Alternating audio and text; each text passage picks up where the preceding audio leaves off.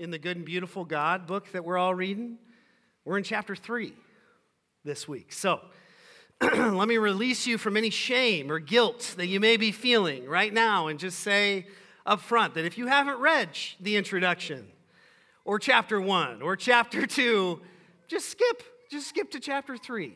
All right? Can we just say amen to that? Amen. Yeah, you are free to start in chapter 3. The title of the chapter is God is Trustworthy, okay? So that's what we're going to get at today. And if you have a Bible, we're going to open up to Exodus chapter 15.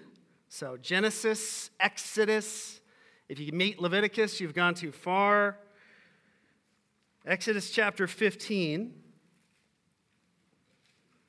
starting kind of later in 15, verse 22. So if you want to find that, you might have to flip a page. Exodus 15, 22. When I was a pastor in Illinois, I had a habit of retreating at this place called the Chiara Center. And have anybody in this room, has anybody been to the Franciscan Renewal Center in Scottsdale?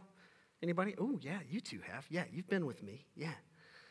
So, the Franciscan Renewal Center is like that. It's in Scottsdale. It's just a retreat center. The one in Scottsdale is hosted by uh, what's called friars.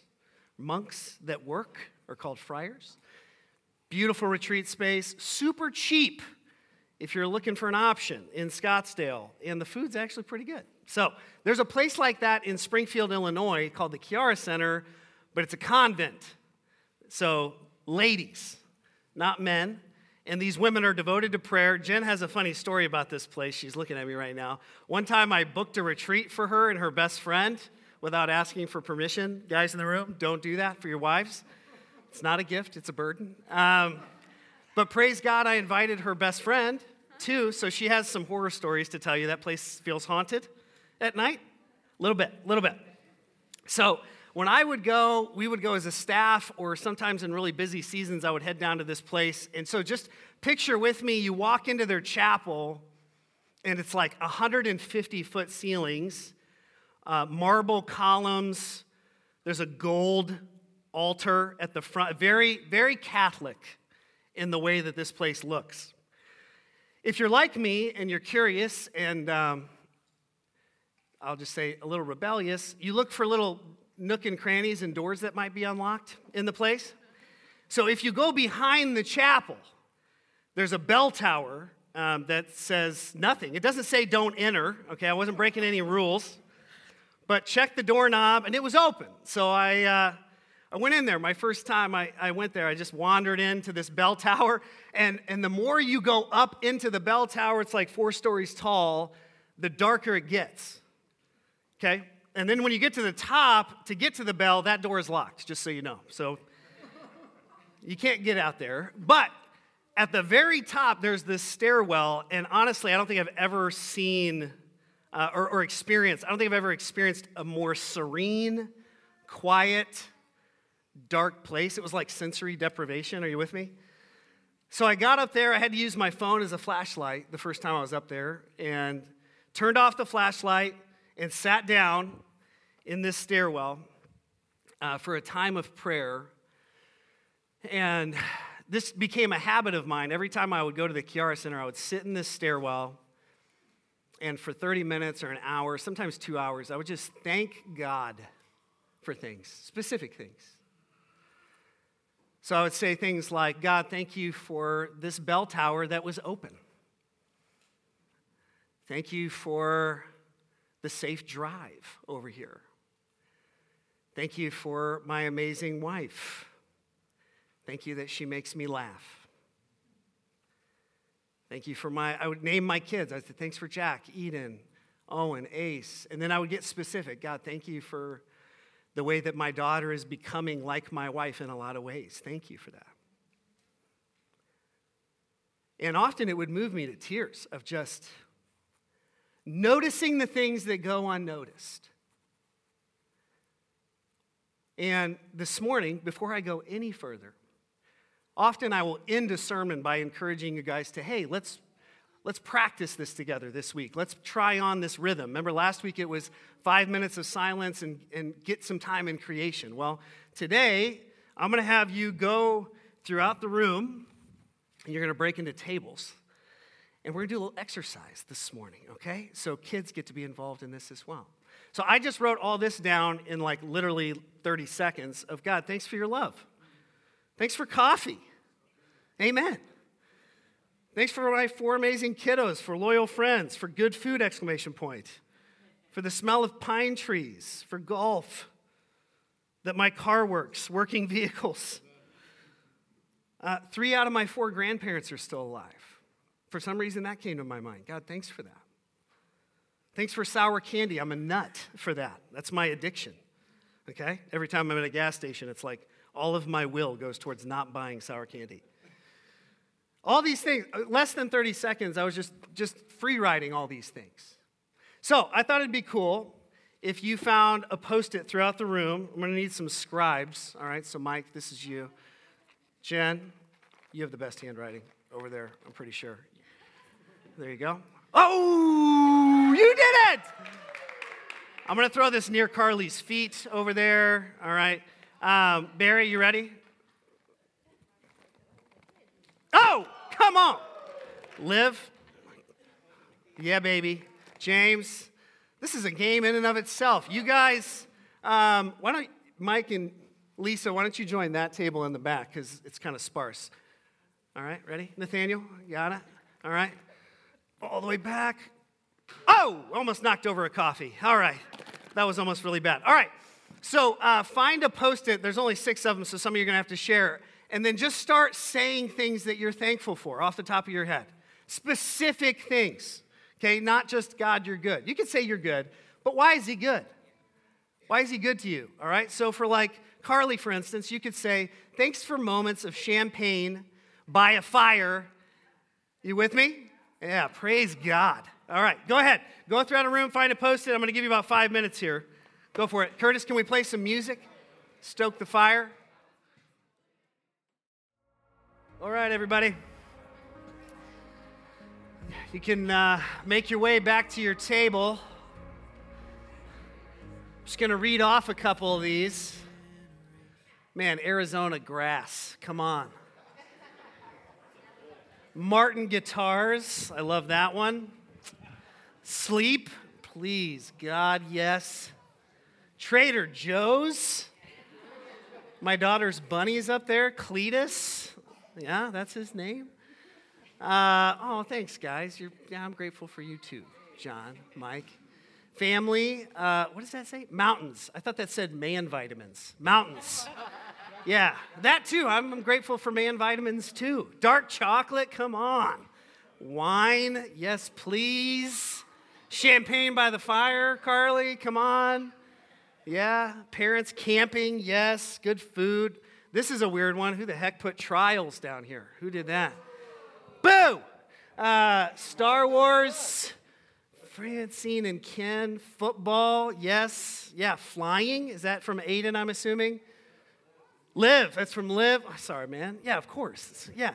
You guys know this is an 18 year old or 19 year old that's got his pilot's license? Anybody know that? This guy? Yeah. Yeah. Well, round of applause, Liv. Um, okay, so before I get into today's message, I'm encouraging you this week to keep a list going. So, in your journal this week, when you have time in your morning quiet time or your evenings, just jot down, just kind of free thinking, you know, Nathaniel, like, thanks for Claire. Thanks for the way she does dishes for me. Thanks for, you know, thanks for the way she picks up after me. Thank you for her sweetness, that for some reason she loves me and she said yes to marry me. All those things right? Whatever might float to the top of your mind, when we practice gratitude personally, it comes out communally. You don't just accidentally become a grateful person, okay? And we're to see in Exodus 15 a remarkable story of the people of Israel that should be thankful. They should, by all stretch of the imagination, be super grateful for what God just did and instead they become a people of grumbling. But I don't judge them, and neither should you, because we all go through seasons where we grumble. instead of leaning into gratitude. Are you with me? All right, so Exodus 15, let me paint this picture for you. God just did a bunch of miracles to save them out of Egypt. So they've been in slavery for 400 years. Okay? You with me? How, many years have they been in slavery? Is that a long time? Okay. How old is America? 200? Yeah. They've been in slavery a long time. The nation as a whole has a slavery mindset. That's who they've been, that's who they are. We're talking about two plus million. Have you ever imagined that that's about what the population of Israel was when they left Egypt? That's a lot of people. And in Exodus 15, God leads them, final miracle, through the Red Sea. He saves them, he rescues them in this dramatic fashion. The Red Sea comes crashing down on the Egyptians that are chasing the Israelites. And it says this when the people of Israel, this is the end of 14, just setting the context here. When the people of Israel saw the mighty power that the Lord had unleashed against the Egyptians, they were filled with awe before God. They put their faith in the Lord and in his servant Moses, and then they sang this song. And so, if you can just imagine 2,000 people singing out, I will sing to the Lord. He's triumphed gloriously. He's hurled the horse into the sea. They get done singing by saying, The Lord will reign forever, forever. Do you hear the gratitude in there? I mean, it literally is bubbling up into song. Why do we sing on Sunday mornings? Sometimes we show up singing because we are grateful, but a lot of us, including myself, we sing to remind ourselves to be grateful. They get done singing, and then they dance. Aaron's sister Miriam gets out a tambourine and dances, sing to the Lord, for he's triumphed gloriously. He's hurled both horse and rider into the sea. Dancing is good. Amen, John, Barbara? Yeah, it's good. Two square dancers over there. It's good. They dance to the Lord. The very next verse, Moses begins to lead them out into the desert. So just picture with me they just witnessed this awesome, beautiful miracle. They're looking at slavery. See ya. No longer slaves. They turn around towards the desert. They realize what they've gotten themselves into with the Lord. They turn around in freedom. It says Moses leads them out away from the Red Sea. They moved through the desert. They traveled in this desert for three days. We're talking three days without finding any water. When they came to an oasis, the water was bitter. Can you just imagine that? You ever had bad water? Ugh. Arizona, maybe? Yeah, yeah. bitter to drink. They called the place Marah, which means bitter. And then the people complained and they turned against Moses. Now, who in this room is willing to admit that after three days, of marching through the desert and then coming to an oasis that looks like it's going to be refreshing. Then you drink the water and it is not satisfying, it's brutal. That you wouldn't also complain and grumble and look at your leader and say, What the heck did you just get us into? And the next two chapters are really one story. I'm not going to read all of it. But the next two chapters is God showing up and saying, Okay, I'll provide for you in the desert, I'll give you water. The next story is about how they arrived on the 15th day of the second month. So we're not even two months into this thing. And this is what the community is saying. If only the Lord had killed us back in Egypt. They moaned. There we sat around pots filled with meat. We ate all the bread that we could want. But now you've brought us into the wilderness to starve to death. Now, again, the people of Israel are hungry. Not haven't eaten in five hours, America hungry. Haven't really eaten well in a month and a half hungry. They're star- they are starving. Can you just picture the moms in the group? The dads who are scared, who are not in charge. Maybe they think they should be in charge, they could do a better job leading. And then God provides quail in the desert, He provides food. And they praise Him.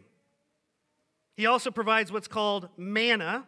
It says it was like white, like coriander seed. It tasted like honey wafers. And every day, the people of Israel, Monday, Tuesday, or Sunday, Monday, Tuesday, Wednesday, Thursday, Friday, they would go out and they would gather up this bread, and it would be just enough for that day.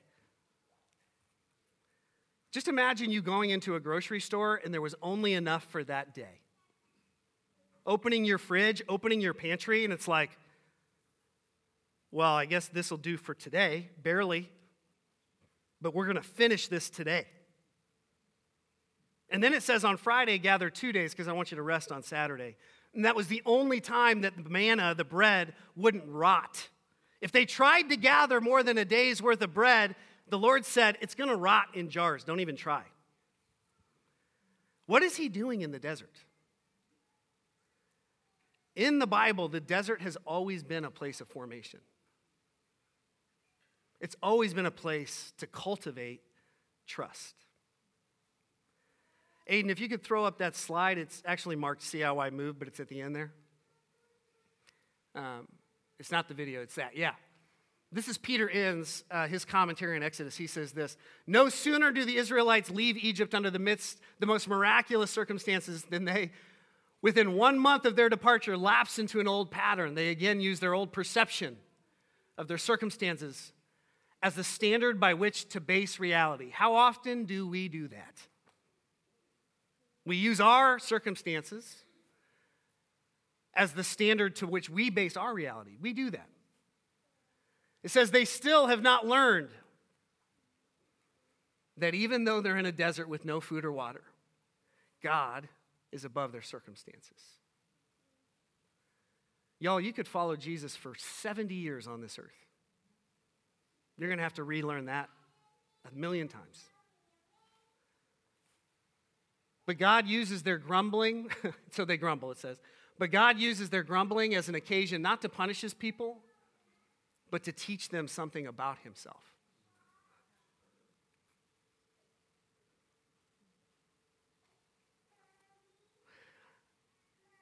It's easy for us to look down at Israel and say, How, how could you complain? How could you grumble against God? But just know that from Exodus 15, 16, and then there's another episode where they need more water. That's how chapter 17 begins. It says Moses named that place Massah, which means test, because the people of Israel argued with Moses and they tested the Lord and they asked, Is the Lord here with us or not? You ever been in a place like that? In your life where you've wondered, Is God really with me? Or is he not? And I, I just have, I don't have a judgmental bone in my body towards these people because from Exodus 15 all the way to Joshua chapter 3, they're wandering in the desert. Count the pages. That's over 200 pages of narrative until they cross into the promised land. And I think that you can take the people of Israel out of Egypt, but it's hard to take Egypt out of the people. You can free them from slavery, from depending on the Egyptians for everything that they needed, but man, is it hard to take slavery out of the heart. And it seems to me that God is more interested in their formation than their destination. And how much more true is that of us as followers of Jesus, who He's also interested in our formation. And that's why, towards the end of the Bible in James chapter 1, it says, Thank you for that setup, by the way, whoever wrote that on that post it. He says, Dear brothers and sisters, when testing and trials come of any kind, consider it an opportunity for great joy. Why would we do that? Because the desert and trials cultivate trust. There is no way to download that into our souls. We have to go through the desert. For you know that when your faith is tested, your endurance can grow. So let it grow, and then you will be mature and complete. I thought it'd be helpful, especially for the kids in the room, but mostly the adults, to watch this cartoon for six minutes on why God tests people, what is a test in the Bible, and how we can take that opportunity to grow. So let's watch this together.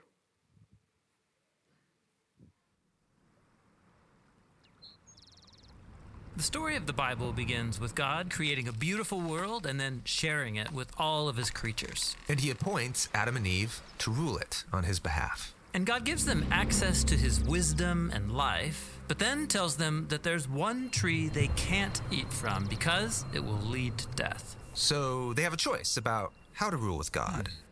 This kind of feels like a test. Well, that's because it is a test. But isn't that kind of cruel for God to test them? Well, not all tests are bad. Let's say there's a king who chooses you to fulfill a royal task because he wants to know if you are trustworthy. Well, I guess that's a test, but really it's an opportunity to do something important and noble. Right. But then let's say there's a rebel who hates the king and you. And he tries to convince you that you would be better off not doing what the king asks. Well, the rebel is setting a trap. Right. So a test could be an opportunity or a trap. And the difference is whether the one testing you has your best interests in mind. I see. And both types of tests appear in the beginning of the Bible. God tells them to eat of the tree of life and not the forbidden tree. Yeah, this is God's test of loyalty. God wants to rule the world with humans as his partners, which means they will need to trust his wisdom over their own. But then a rebel comes and tests them to eat of that other tree. Right, the rebel seizes this opportunity and twists it so he can lead the humans into exile and ultimately death. He turns the test into a trap. But after the humans fail, God promises that one day a human will come who will pass the test and defeat the snake. And as the story moves on, God gives a couple named Abraham and Sarah an opportunity to trust him by leaving their family behind to go to a new land where God will use them to restore his blessing to all people. So this is a test. And at first, things go well. But Abraham quickly fails. He lies to protect himself, and then he and Sarah scheme to get a son their own way by abusing one of their servants. Definitely not passing the test. But God doesn't give up on Abraham. He gives him one final opportunity, a test to prove his loyalty. God asks Abraham to go up onto a hill and offer his son as a sacrifice. I can't imagine a more intense test. And Abraham does it. But in the last moment, God stops him and provides a substitute animal in the place of his son. God then says he will fulfill his promise through Abraham's family because he passed this test. So Abraham passed this test, but he hasn't proven to be a fully trustworthy partner. We're still waiting for someone who can pass the ultimate test. Yeah, and as the family of Abraham grows and becomes a nation, God continues to test them. Like when the Israelites wander in the wilderness for 40 years. They have lots of opportunities to trust in God, to provide water or daily bread. But they instead blame God and even say that he trapped them in the desert to kill them. And so the rest of Israel's story in the Hebrew scriptures is pretty much the same. The Israelites don't trust in God and his promise, they're not loyal, and eventually the whole nation fails. So humans have an amazing opportunity to partner with God, but no one is really qualified. And so all of this brings us forward to Jesus. There's a story where Jesus goes into the wilderness for 40 days and 40 nights without food or water. Ah, yes, the wilderness. And there, he meets a sinister creature who tries to trap him. But Jesus trusts in God's wisdom. And he passes the test. Then later, there's a story about Jesus going to pray with some friends, and God commissions him to go up to Jerusalem and to give up his life. And so he goes. And on the night of his arrest, Jesus took his friends and went to a garden. And he told them to pray because tonight, he said, is the great test. And he prayed to God, please let this test pass from me, but not my desire, rather, may your desire be done. In this garden, Jesus shows us what passing the test looks like. He trusted in God's wisdom, he loved others more than himself, and he confronted evil with good. Even though it cost him his life. Right. Jesus offered his own life as a sacrifice to cover for all of the failed tests of his people Israel and of all humanity. Jesus passed the ultimate test on behalf of us all. This is amazing. But that doesn't mean everything is gonna be great in our lives. I mean, let's be honest, we're gonna face our own tests every day. Right. Jesus said every generation of his followers would have their own tests that will force them to trust God in radical new ways. And these tests can be difficult and often painful. But remember, a test from a good God is an opportunity. This is why James, a leader in the early Jesus movement, said that we should be grateful when we face tests and trials because they offer us a gift. It's an opportunity to surrender to God's wisdom and to become more like Jesus, the one who loved us and who passed the test on our behalf.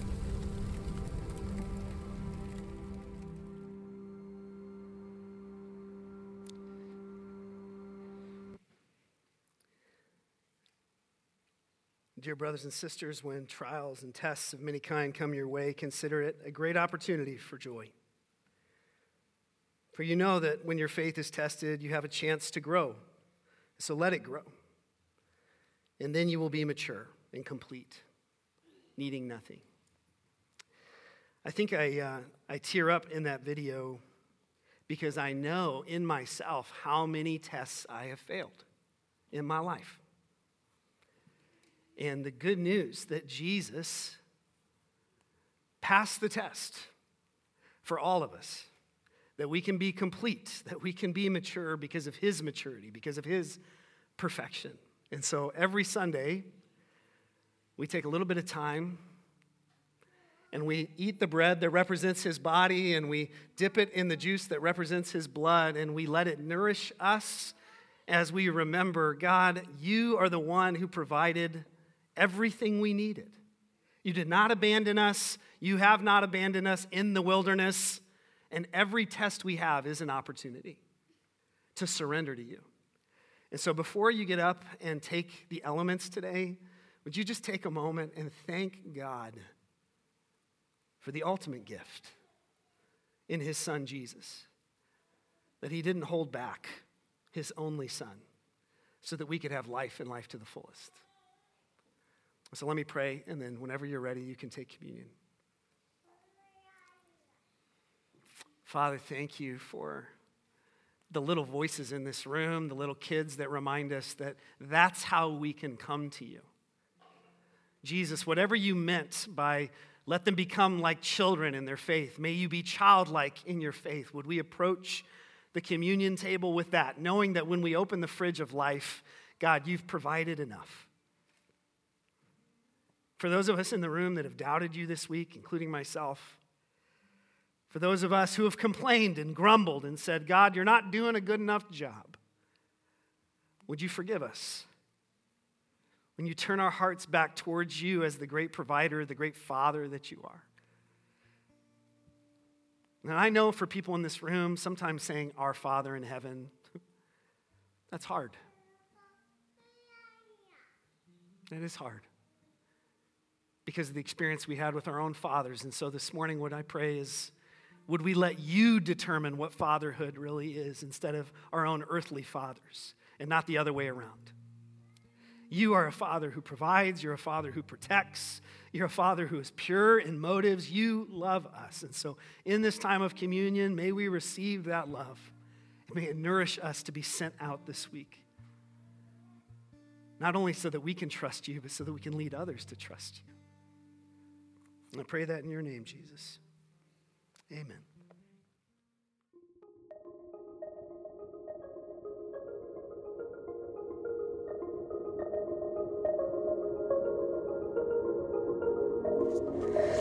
Hey, thanks for listening to the Life and Rhythm podcast. If you'd like to know more about Rhythm Community Church, you can go online at rhythm.community. Peace.